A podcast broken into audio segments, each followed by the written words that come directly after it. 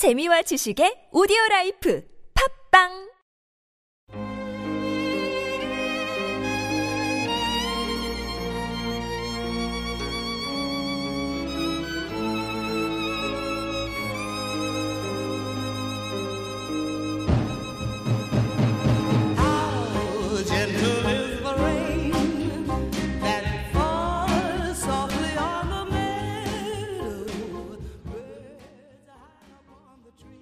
안녕하십니까?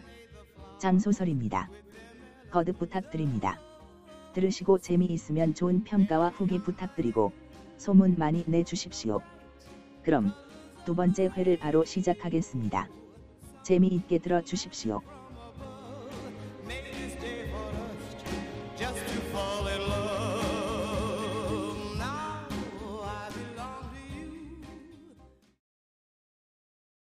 소설 내용 시작. 29회 공구장 새로운 세계로의 진입. 공구장 네 번째 이야기 첫 시간 여행. 이번 휴가는 채원을 비롯해서 대원들 간의 결속을 시켜주는 계기가 되었다. 그래서 연수원생들 서로는 스스로 알게 모르게 같은 팀의 소속이라는 것을 자연스럽게 느끼며 인식하고 있었다. 드디어 훈련소로 출발하기로 한 4월 1일이 되었다. 오전 9시쯤 김채희의 목소리가 손목시계 통신기를 통해서 들려왔다. 훈련소 출발은 10시 30분쯤 할 것이며 개인 소지품만 챙겨서 17층 휴게실로 나오라는 소리였다. 여느 때와 같이 모두는 모이기로 한 시간보다 일찍 모여서 새로운 곳으로의 여행 때문인지 한 달 동안 감옥 같은 느낌의 연수원을 벗어난다는 생각이어서인지 모르겠지만 들던 마음에 끼리끼리 모여서 서로 장난을 치며 즐겁게 얘기를 나누고 있었다. 모인 형태는 이번에도 나이별로 나눠서 기현이와 남철이, 현경이, 경환이가 한 분류이고 나머지가 또 다른 한 분류를 이루고 있었다. 채원은 이전에 PT실로 갈 때 그 옆방의 훈련소란 푯말을 기억하곤 의아해하며 혼자만의 생각에 잠겼다. 설마 1707호 안에 있는 훈련소로 가는 건 아니겠지? 훈련소가 실내에 있다는 건 말이 안 되잖아. 이렇게 혼자 깊은 생각에 빠져 있을 때 정훈이가 채원에게 말을 걸었다. 형, 지난번 PT실 옆 사무실 푯말 봤어. 한참 깊은 생각에 잠겨 있다가 갑자기 질문을 받으니 채원은 질문의 내용이 와 닿지 않았다. 그래서 짧은 순간이지만 질문의 내용을 생각하면서 반사적으로 대답했다. 응. 응. 어느 사무실. 그때 옆에서 듣고 있던 인수도 지금까지 잊고 있다가 정훈이 말에 지금 생각났는지 뭔가 맞지 않다는 생각에 고개를 가우뚱하면서 말했다. 너 PT실 왼쪽 옆 훈련소라고 써 있는 사무실 보고 말하지? 응. 인수 너도 봤구나. 참 인수 너 군 출신이니까 잘 알겠네. 훈련을 실내에서도 가능해. 채원은 인수와 정훈이 사이에 오가는 말을 듣고서야 채원이 지금까지 계속 생각하고 있던 내용이 정훈이가 물은 말인 것을 알았다. 야, 안 그래도 지금 나도 그 생각을 하고 있었는데, 인수야 그게 가능하냐? 뭐, 어떤 훈련이냐에 따라 다르겠지만, 이론 같은 경우는 당연히 가능하지만, 이론 수업은 아닐 거고, 일반적으로 생각하는 군사 훈련 같은 경우는 큰 실내 공간에 서바이벌 게임 하는 것처럼 꾸며놓고 전술 훈련만 한다면 어느 정도는 가능하지만 한계는 있겠지. 그래서 이래저래 보면 100% 실내에서만 훈련한다는 건 말이 안 돼. 그렇다면 보통은 실내에서 할 수 있는 이론 수업과 야외에서 하는 실전 훈련을 따로 계획해서 실내와 야외를 왔다 갔다 하며 훈련하지. 그런데 여기가 도심지니까 왔다 갔다 하려면 많이 번거로울 거야. 인수는 채원과 정훈이의 질문에 대답하고 나서 갑자기 생각났다는 듯이 다시 덧붙여서 대답했다. 참, 여기 CEC는 미래에서 온 단체지? 그러면 혹시 시뮬레이션으로 훈련하면 실내에서 가능하지 않을까? 정훈이는 군사훈련에 대해서 잘 모르지만 군 출신인 인수가 그렇게 얘기하니 당연히 그런가 보다 하고 반사적으로 대답했다. 아 맞다. 그렇게 하면 가능하겠네. 시뮬레이션. 그러면 실내에서도 가능하겠다. 그치? 그때 채원 옆에 앉아서 가만히 듣고만 있던 유나가 말도 안 된다는 듯이 나서서 말했다. 정훈 오빠, 그건 불가능해. 아무리 과학이 발달했다곤 하지만 군사 훈련을 시뮬레이션만으로는 훈련한다는 것은 불가능해. 이런저런 말을 듣고 있던 채원은 가만히 있다가 또 다른 생각이 나서 말을 건넨다. 지난번에 김태현 총장이 말했잖아. 훈련소에는 전화도 안 되는 곳에 있다고 말이야. 그러면 다른 곳에 훈련소가 있다는 거 아냐? 채원 말을 듣고 유나도 의심이 든다는 듯이 동의하며 말했다. 맞아. 이 건물에는 통화가 안 되는 곳은 없는데 말이야. 그러면 다른 곳으로 간다는 말인데. 그러면 1707번지호 안에 있던 훈련소는 뭐지? 이런저런 얘기를 나누고 있는 동안에 김채희는 오지 않고 김태현 총장을 필두로 해서 정기수 소장과 이경식 단장, 정재형 단장이 내려왔다. 김태현 총장은 뭔가의 큰 고난 한 고비를 극복해서 한시름 놓이게 되어서인지 기분이 좋아 보였다. 그래서 그런지 모르지만 김태현 총장의 목소리에는 힘이 들어가 있었다. 드디어 훈련소로 가게 되었군요. 우리는 이날이 오기를 얼마나 노심초사하고 기다렸는지 모릅니다. 다시 한번 말씀드리지만 이렇게 참여해 주셔서 감사합니다. 모두들 개인 소지품은 다 챙겼죠. 김 총장의 물음에 모두 당연히 챙겼기 때문에 무의식적으로 대답이 바로 나왔다. 네. 네. 그럼 바로 출발하도록 하겠습니다. 모두들 절 따라와 주십시오. 모두들 따라오라고 말하곤 김 총장은 앞장서서 1707호 쪽으로 향했다. 제일 뒤에 따라오던 채원과 인수, 정훈이, 유나는 서로 쏙닥이며 말했다. 어, 1707호로 가네.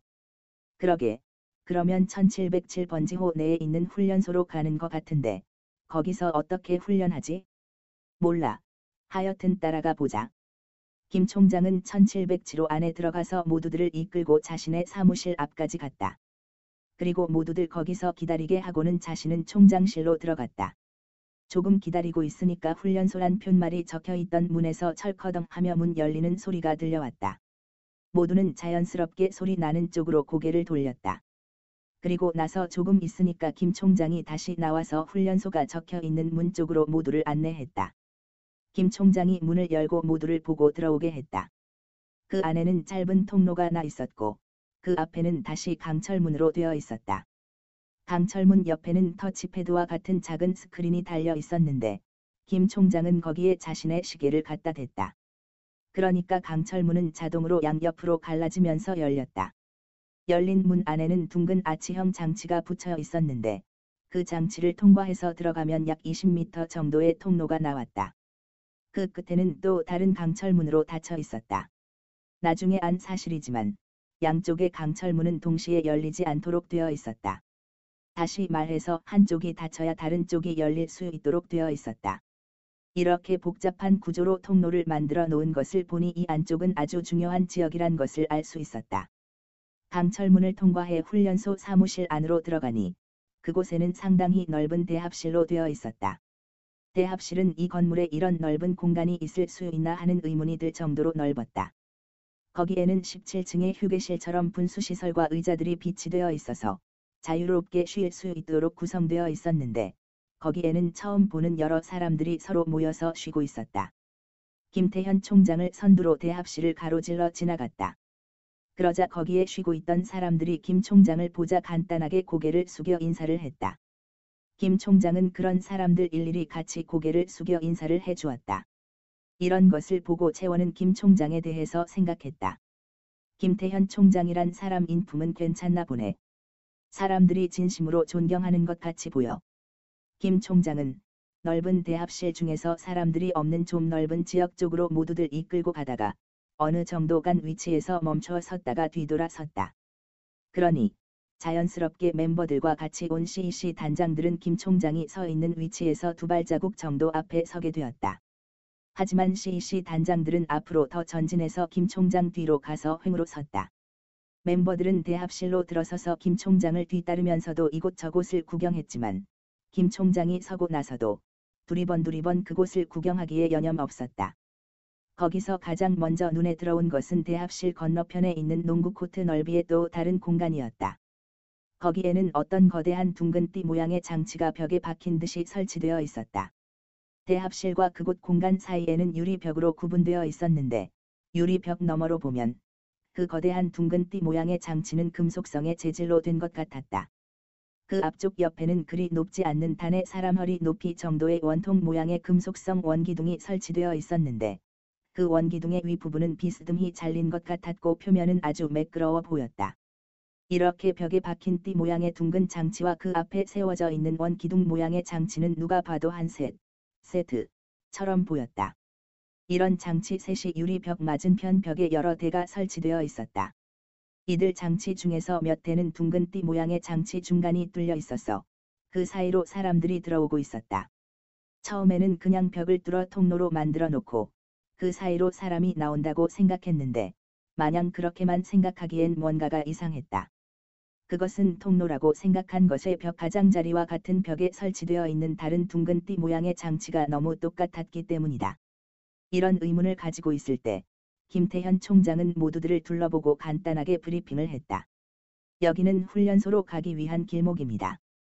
김 총장의 길목이라는 말에 모두는 뭔 말인가 하고 의아해 하고 있었으며 채원 또한 뭔 말인가 하고 생각했다. 길목. 이런 실내에 들어와서 길목이라니 무슨 말이야? 채원을 비롯한 모두의 의문은 길게 가지 않았다. 김 총장이 이어서 의문을 해소해 주었다. 여러분은 아직까지 시간 여행을 해보지 않았죠. 이번에 그 첫 경험을 하게 되겠군요. 김태현 총장의 시간 여행을 하게 된다는 말에 모두는 들뜬 마음에 옆에 있는 멤버들과 소리 낮춰 환호를 지르면서 앞에 김 총장의 말에 집중했다.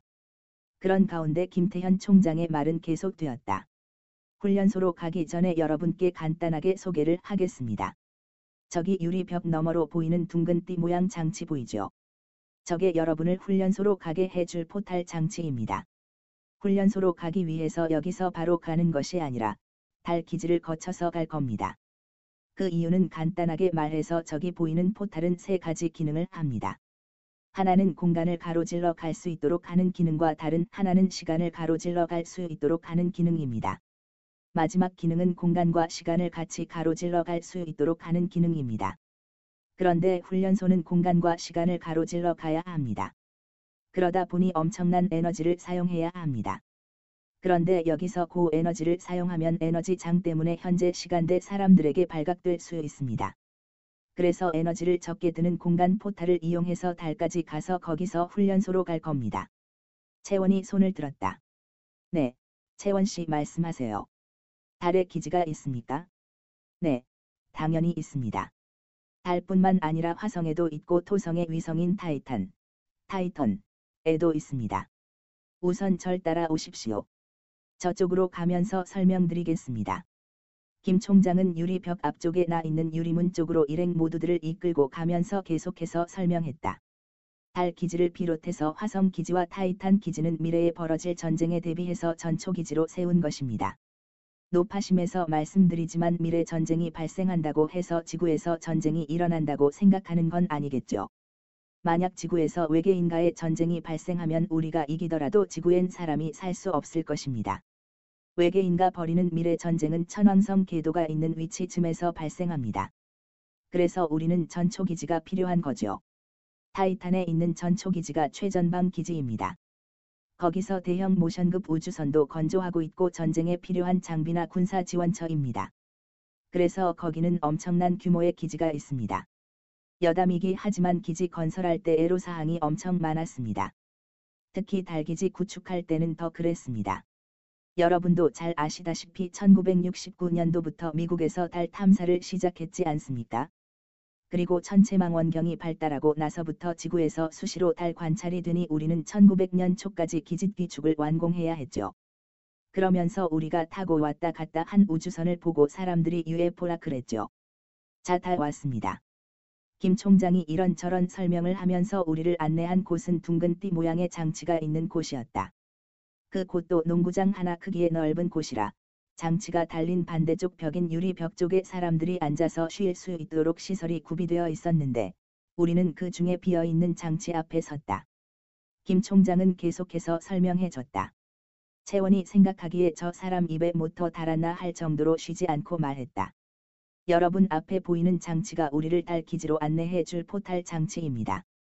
포탈 장치는 크게 두 개의 장치로 구성되어 있는데 앞에 보이는 둥근 띠 모양의 장치를 포탈이라 하는데 이 장치는 time path, time path를 여는 장치입니다. 그리고 그 앞에 있는 둥근 기둥 모양의 장치를 포탈 제어 장치, portal control equipment라 하며 간단하게 PC라 합니다. 이 장치는 포탈 장치를 조절하는 기능을 합니다. 여기 보이는 포탈도 똑같이 보이지만 송신 포탈과 수신 포탈로 구분되어 있습니다. 송신 포탈과 수신 포탈을 구분하는 방법은 간단하게 PC 장치가 있는지 없는지로 구분합니다. 이렇게 구분해서 운영하는 이유는 목적지의 안전을 위한 것입니다. 다시 말해서 포탈로 전달하는 것은 승인된 사람이나 안전한 물체만 전달해야 하는데, 그러려면 보내기 전에 검열을 철저히 해야겠죠. 송신 포탈은 승인된 사람이나 물체를 철저히 검열하기 위해서 구성한 것입니다. 자달 기지로 출발하죠. 정 소장님 부탁합니다. 정기수 소장은 앞으로 나와서 포탈 제어 장치 앞에 섰다.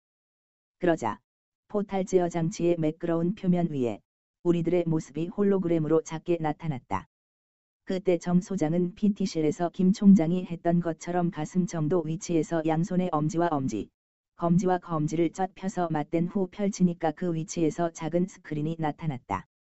그 스크린은 PT실에서처럼 하나의 스크린이 아니라 세 개의 스크린이 정 소장을 기준으로 좌측, 중앙, 우측에 나타났다. 스크린에 나타난 모양을 보면 제일 왼쪽 스크린은 목적지를 지정하고 포탈을 통해서 통과시킬 사람들을 지정하는 것 같았다. 그 스크린에는 두 영역으로 나눠져 있었는데 왼쪽 영역에는 몇 개의 아이콘들이 각자의 모양을 하고 있었는데 그 아이콘들 아래에는 글자가 적혀 있었다. 그 중에 달 모양의 아이콘과 달 기지라는 글자가 눈에 띄었다. 그리고 오른쪽 영역에는 두 개의 버튼이 있었다. 두 개의 버튼 중에서 오른쪽 버튼이 눌려져서 밝게 보였다. 그리고 버튼 아래에는 사람 형상의 작은 홀로그램이 있었는데 그 홀로그램들은 둥근 원기둥의 표면 위에 있는 우리들의 홀로그램과 같았다. 하지만 우리들 형상의 홀로그램에는 맑은 청색 빛이 은은하게 뿜어 나왔다. 나중에 정기수 소장으로부터 들은 말로는 오른쪽 영역에 있는 버튼 두 개 중 오른쪽은 자동으로 홀로그램으로 올라오는 사람들을 전송 대상으로 처리하는 기능이고 왼쪽 버튼은 수동으로 전송 대상을 지정하도록 하는 기능이다. 그리고 홀로그램의 청색의 빛이 바라는 것은 스캔 결과 전송 가능하다는 것을 나타내며 만약 불가능하면 붉은색 빛이 바란다고 한다. 정 소장을 기준으로 중간 위치에 떠 있는 스크린에는 막대 그래프 같은 것들이 복잡하게 놓여 있었는데 현재는 그래프들이 고정되어 있었다.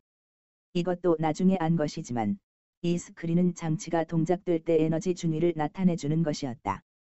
그리고 정 소장을 기준으로 오른쪽에 나타난 스크린을 보면 이 스크린도 왼쪽 스크린과 같이 몇 개의 영역으로 나눠져 있었다. 스크린 아래쪽에는 왼쪽 스크린과 같은 모양의 아이콘들이 크기가 3분의 1 정도로 줄어져서 일렬로 세워져 있었다. 스크린의 위쪽 영역에는 몇 개의 사각형 모양의 버튼이 있었고, 오른쪽에는 숫자를 나타내는 패널과 그 아래에는 테니스 공 정도 크기의 돌리는 턴 버튼이 나타나 있었다.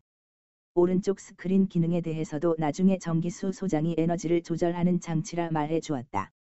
이 패널에 나타난 영역 중에서 아래쪽 영역에 나와 있는 아이콘들은 그 목적지에 맞게 에너지 레벨이 세팅되어 있다고 했다. 그래서 목적지를 선택하면 자동으로 그 목적지에 맞게 에너지 레벨이 자동 지정된다고 했다.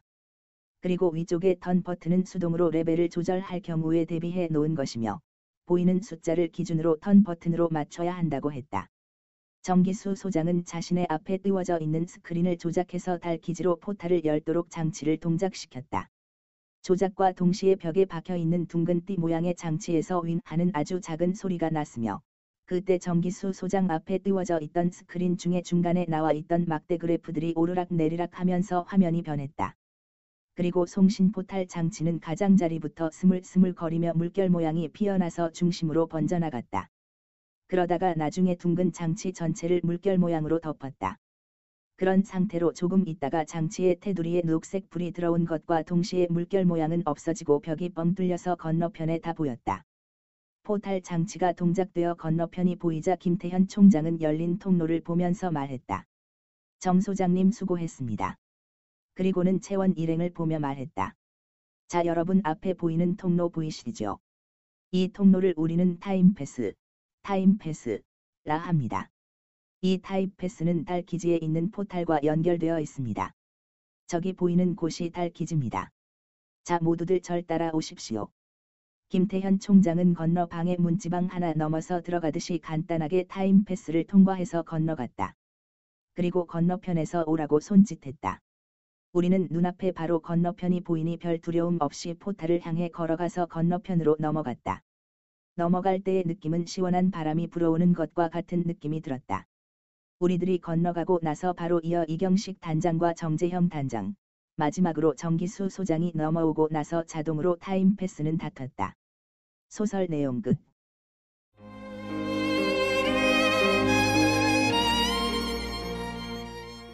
지금까지 청취해 주셔서 감사합니다. 날씨가 미쳐서인지 밤낮 할 것 없이 많이 덥습니다. 이럴 때일수록 서로 조금만 배려해주며 스스로도 마인드 컨트롤을 통해서 활기차고 시원하게 생활할 수 있도록 했으면 좋겠습니다. 요즘 제가 인사로 하는 말이 기분 많은 상쾌한 하루 되십시오. 인데 여러분도 그렇게 되었으면 합니다. 다음 눈노까지 즐겁고 재미있는 이벤트 많이 만드시길 바랍니다. 지금까지 장소설이었습니다.